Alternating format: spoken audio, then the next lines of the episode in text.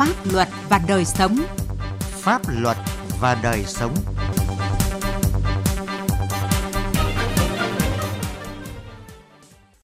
Kính chào quý vị và các bạn. Chương trình Pháp luật và đời sống hôm nay có những nội dung sau. Mạo danh cơ quan điều tra để lừa đảo chiếm đoạt tài sản. Vì sao nhiều người sập bẫy? Lừa đảo chiếm đoạt tài sản có thể đối diện với bức án trung thân. Thanh Hóa, hàng chục hộ dân người Mông ở biên giới sập bẫy tiền ảo đa cấp. Pháp luật đồng hành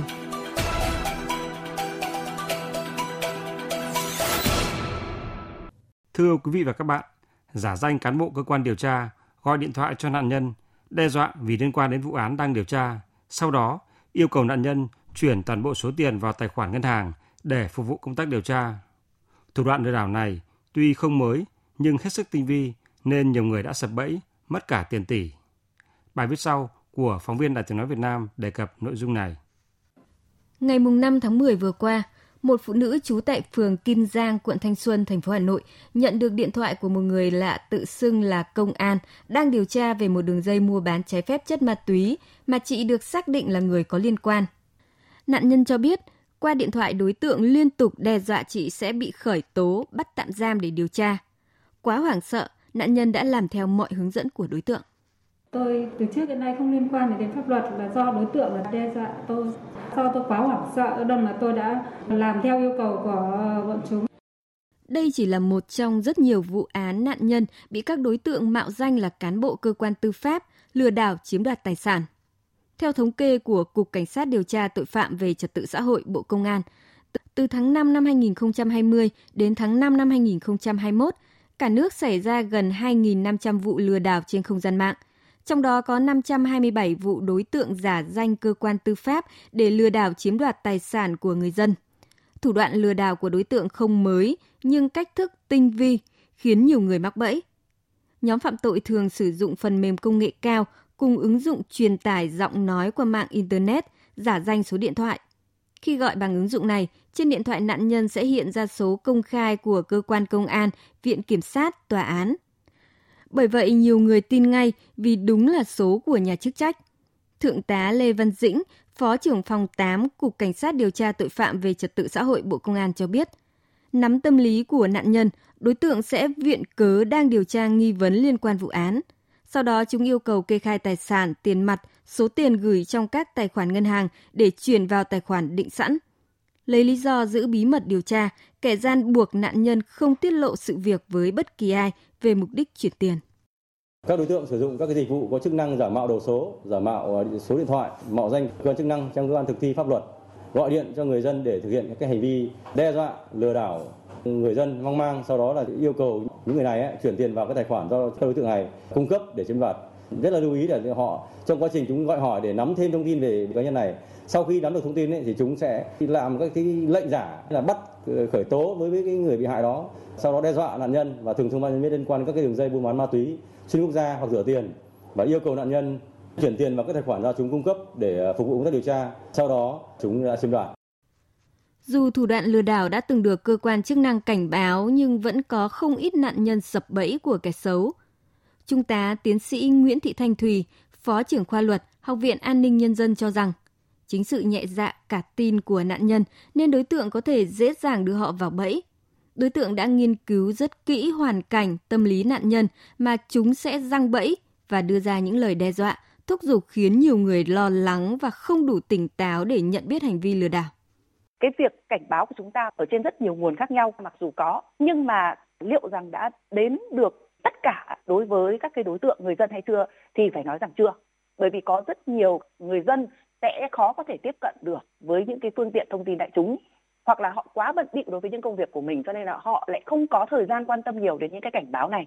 Chính vì vậy mà cái công tác tuyên truyền, những thủ đoạn của các đối tượng ở một góc độ nào đó thì nó vẫn còn những cái điểm hạn chế nhất định. Lợi dụng sự phát triển của công nghệ thông tin, các đối tượng đã lừa đảo chiếm đoạt tài sản của nạn nhân thông qua tin nhắn, điện thoại và mạng xã hội. Điều này khiến việc điều tra để xử lý đối tượng theo quy định của pháp luật là rất khó khăn. Chính vì vậy, mỗi người dân cần trang bị cho mình những thông tin hữu ích để tự bảo vệ chính mình.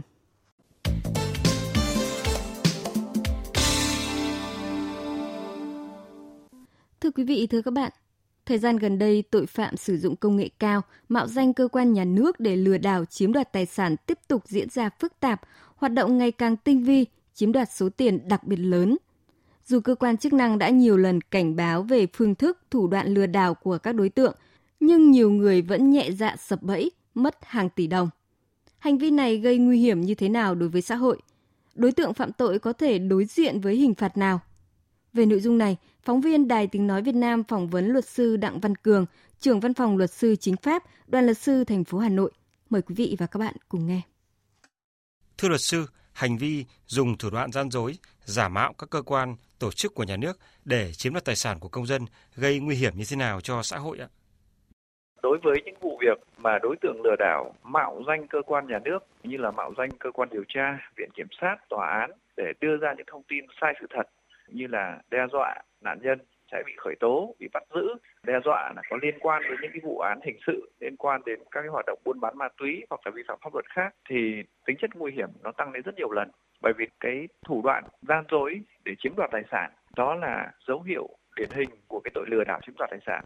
Cái hành vi như vậy không những chỉ xâm phạm đến quyền sở hữu tài sản mà còn ảnh hưởng đến tinh thần, đến đời sống của nạn nhân. Ở ngoài ra, nếu mà giả mạo cơ quan bảo vệ pháp luật để đe dọa, uy hiếp tinh thần của nạn nhân để chiếm đoạt tài sản thì còn có thể gây lo lắng, hoang mang trong dư luận, ảnh hưởng đến uy tín của cơ quan nhà nước. Cho nên tính chất nó nguy hiểm, nó nghiêm trọng hơn rất nhiều so với những cái thủ đoạn lừa đảo trong các cái quan hệ dân sự, kinh tế khác với cái tính chất nguy hiểm của hành vi phạm tội như vậy, thì à, đối tượng thực hiện hành vi sử dụng công nghệ cao à, giả mạo cơ quan tổ chức nhà nước để chiếm đoạt tài sản có thể phải đối diện với mức chế tài nào, thưa luật sư ạ?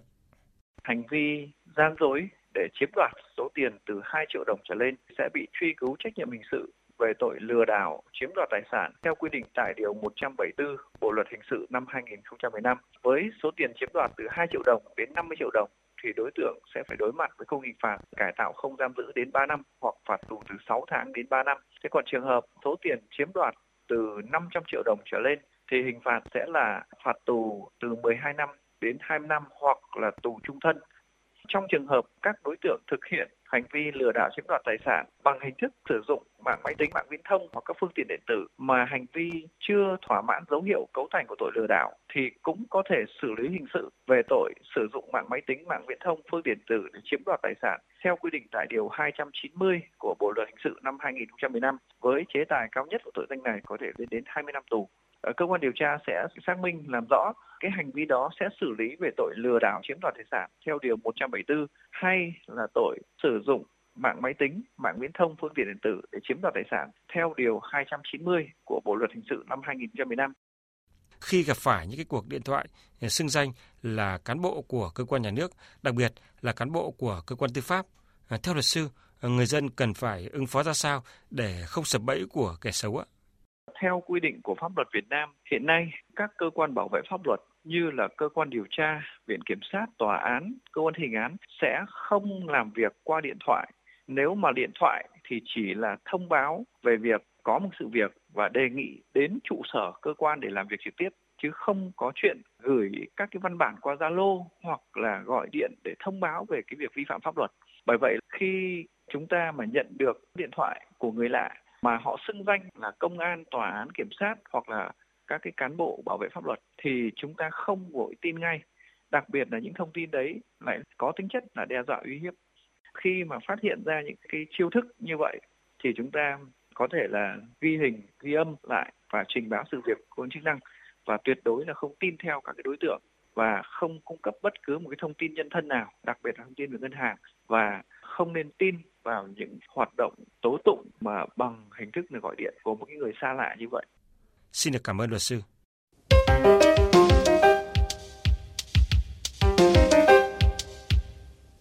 Thưa quý vị và các bạn, trong khi vẫn còn vất vả để mưu sinh, thì hàng chục hộ dân người Mông ở huyện biên giới Mường Lát, tỉnh Thanh Hóa lại không ngần ngại mang tiền triệu đi đầu tư vào tiền ảo, đa cấp. Thực hư câu chuyện này ra sao? Vì sao đồng bào dân tộc ở vùng sâu, vùng xa, những người vốn hàng ngày chỉ lên nương, lại có thể tiếp cận được phương thức lừa đảo tinh vi này? Ghi nhận của phóng viên Sĩ Đức. Bắt đầu khoảng năm 2019, thông qua mạng xã hội YouTube và Facebook, một số người dân tộc Mông, chủ yếu là các cặp vợ chồng, ở các bản Pha Đén, Phú Nhi, Pá Búa, xã Trung Lý, Tam Trung bị lôi kéo vào phương thức đầu tư vào tiền ảo. Điều đang nói là những người dân tộc Mông vốn quanh năm lên nương rẫy, không am hiểu về công nghệ hay tài chính, cũng chẳng biết blockchain là gì, nhưng vì những chiêu trò lừa đảo tinh vi, họ đã bỏ ra hàng triệu đồng để tìm cơ hội sinh lời. Bà Lò Thị Thiết, bí thư đảng ủy xã Tam Trung huyện Mường Lát cho biết, bắt đầu từ bản suối phái xã Tam Trung, rồi đến xã Phù Nhi bản suối Lóng. Họ truyền tay nhau về mức độ sinh lời của đồng tiền ảo cao chót vót. Người nào đó đứng ra xong sau đó là đi tuyên truyền, đi lôi kéo là nộp vào một hai triệu như thế này thế kia chắc là một vài tháng đầu tiên là được tiền lãi ấy. chả hiểu sao. Nhưng mà nó thế này này nó có một trường hợp người à. mông đứng đầu về cái việc này tuyên truyền bằng cái tiếng mông. Thì nó cũng hay do là thiếu nhận thức. Sau đấy thì đã cho cái lực lượng chức năng này các ban ngành đi tuyên truyền. Cơ bản là đến thời điểm hiện tại họ nhận thức hết rồi Đến nay đã có 47 hộ dân tộc Mông ở Mường Lát tham gia đóng từ 5 đến 6 triệu đồng, với lời hứa được trả lương hàng tháng dựa trên lợi nhuận có được của công ty và khi giới thiệu được người mới tham gia. Ngoài ra thì các đối tượng lừa đảo cũng hứa đến cuối năm sẽ nhận được về với tổng số tiền từ 100 đến 200 triệu đồng. Tuy nhiên sau một thời gian tham gia thì số đối tượng tuyên truyền đến từ tỉnh Điện Biên tuyên bố công ty phá sản, nên những người tham gia bị mất số tiền đã nộp, gây tâm lý mâu thuẫn giữa những người tham gia vì người trước lôi kéo người sau, chủ yếu là người thân họ hàng với nhau. Ông Nguyễn Văn Bình, Chủ tịch Ủy ban nhân dân huyện Mường Lát cho biết. Cái này huyện đã phát hiện ra và đã chỉ đạo nhằm giả soát và trên địa bàn huyện thì khoảng độ 18 đến 21 người tham gia này và huyện cũng đã tổ chức tuyên truyền để làm rõ bản chất ra và lấy một số gương thì đến bây giờ bà con đã rút được ra cái, cái bài học rồi công an kể cả công an tỉnh đã phối hợp là xây dựng các cái bài tuyên truyền đến bây giờ bà con đã nhận thức ra được mưu đồ của các đối tượng này. Theo lực lượng chức năng thì hoạt động lừa đảo tại Mường Lát có dấu hiệu của kinh doanh đa cấp. Số đối tượng hoạt động dựa vào tâm lý tin người của đồng bào dân tộc Mông, triệt để lợi dụng mạng xã hội, quan hệ thân tộc, đồng tộc để lôi kéo người dân tham gia. Hiện Công an huyện Mường Lát đang phối hợp với Phòng An ninh Đối nội Công an tỉnh Thanh Hóa tích cực điều tra xác minh và làm rõ vụ việc này. Chương trình pháp luật và đời sống hôm nay xin dừng tại đây. Chương trình do biên tập viên Quang Chính thực hiện. Xin chào và hẹn gặp lại quý vị trong các chương trình sau. Thông điệp về trợ giúp pháp lý cho trẻ em. Trẻ em là người dưới 16 tuổi. Trẻ em là người được trợ giúp pháp lý theo quy định pháp luật. Nếu có vướng mắc pháp luật, trẻ em sẽ được trợ giúp pháp lý miễn phí, không phải trả tiền, lợi ích vật chất hoặc lợi ích khác theo các hình thức sau đây. Tư vấn pháp luật, hướng dẫn đưa ra ý kiến, giúp soạn thảo văn bản liên quan đến tranh chấp, khiếu nại, vướng mắc pháp luật, hướng dẫn giúp các bên hòa giải, thương lượng, thống nhất hướng giải quyết vụ việc. Tham gia tố tụng được bào chữa, bảo vệ quyền và lợi ích hợp pháp trước các cơ quan tiến hành tố tụng, công an, viện kiểm sát, tòa án. Đại diện ngoài tố tụng trước các cơ quan nhà nước có thẩm quyền khác. Khi đến yêu cầu trợ giúp pháp lý, cần mang theo giấy tờ chứng minh là trẻ em, bao gồm một trong các loại giấy tờ sau đây. Giấy khai sinh, sổ hộ khẩu, chứng minh thư nhân dân, căn cước công dân, hộ chiếu. Văn bản của cơ quan tiến hành tố tụng xác định người có yêu cầu trợ giúp pháp lý là trẻ em. Văn bản của cơ quan có thẩm quyền về áp dụng biện pháp xử lý hành chính hoặc xử phạt vi phạm hành chính xác định người có yêu cầu trợ giúp pháp lý là trẻ em. Các tổ chức thực hiện trợ giúp pháp lý cho trẻ em bao gồm tâm trợ giúp pháp lý nhà nước tỉnh, thành phố trực thuộc Trung ương, Văn phòng luật sư, công ty luật, tổ chức tư vấn pháp luật tham gia trợ giúp pháp lý. Bạn có thể tìm địa chỉ liên hệ và số điện thoại của các tổ chức thực hiện trợ giúp pháp lý theo một trong các cách sau đây. Truy cập danh sách tổ chức thực hiện trợ giúp pháp lý trên cổng thông tin điện tử Bộ Tư pháp https 2 2 gạch chéo mori.gov.vn hoặc trang thông tin điện tử trợ giúp pháp lý Việt Nam https 2 2 gạch chéo tgpl mori gov vn hoặc trang thông tin điện tử của Sở Tư pháp tỉnh, thành phố.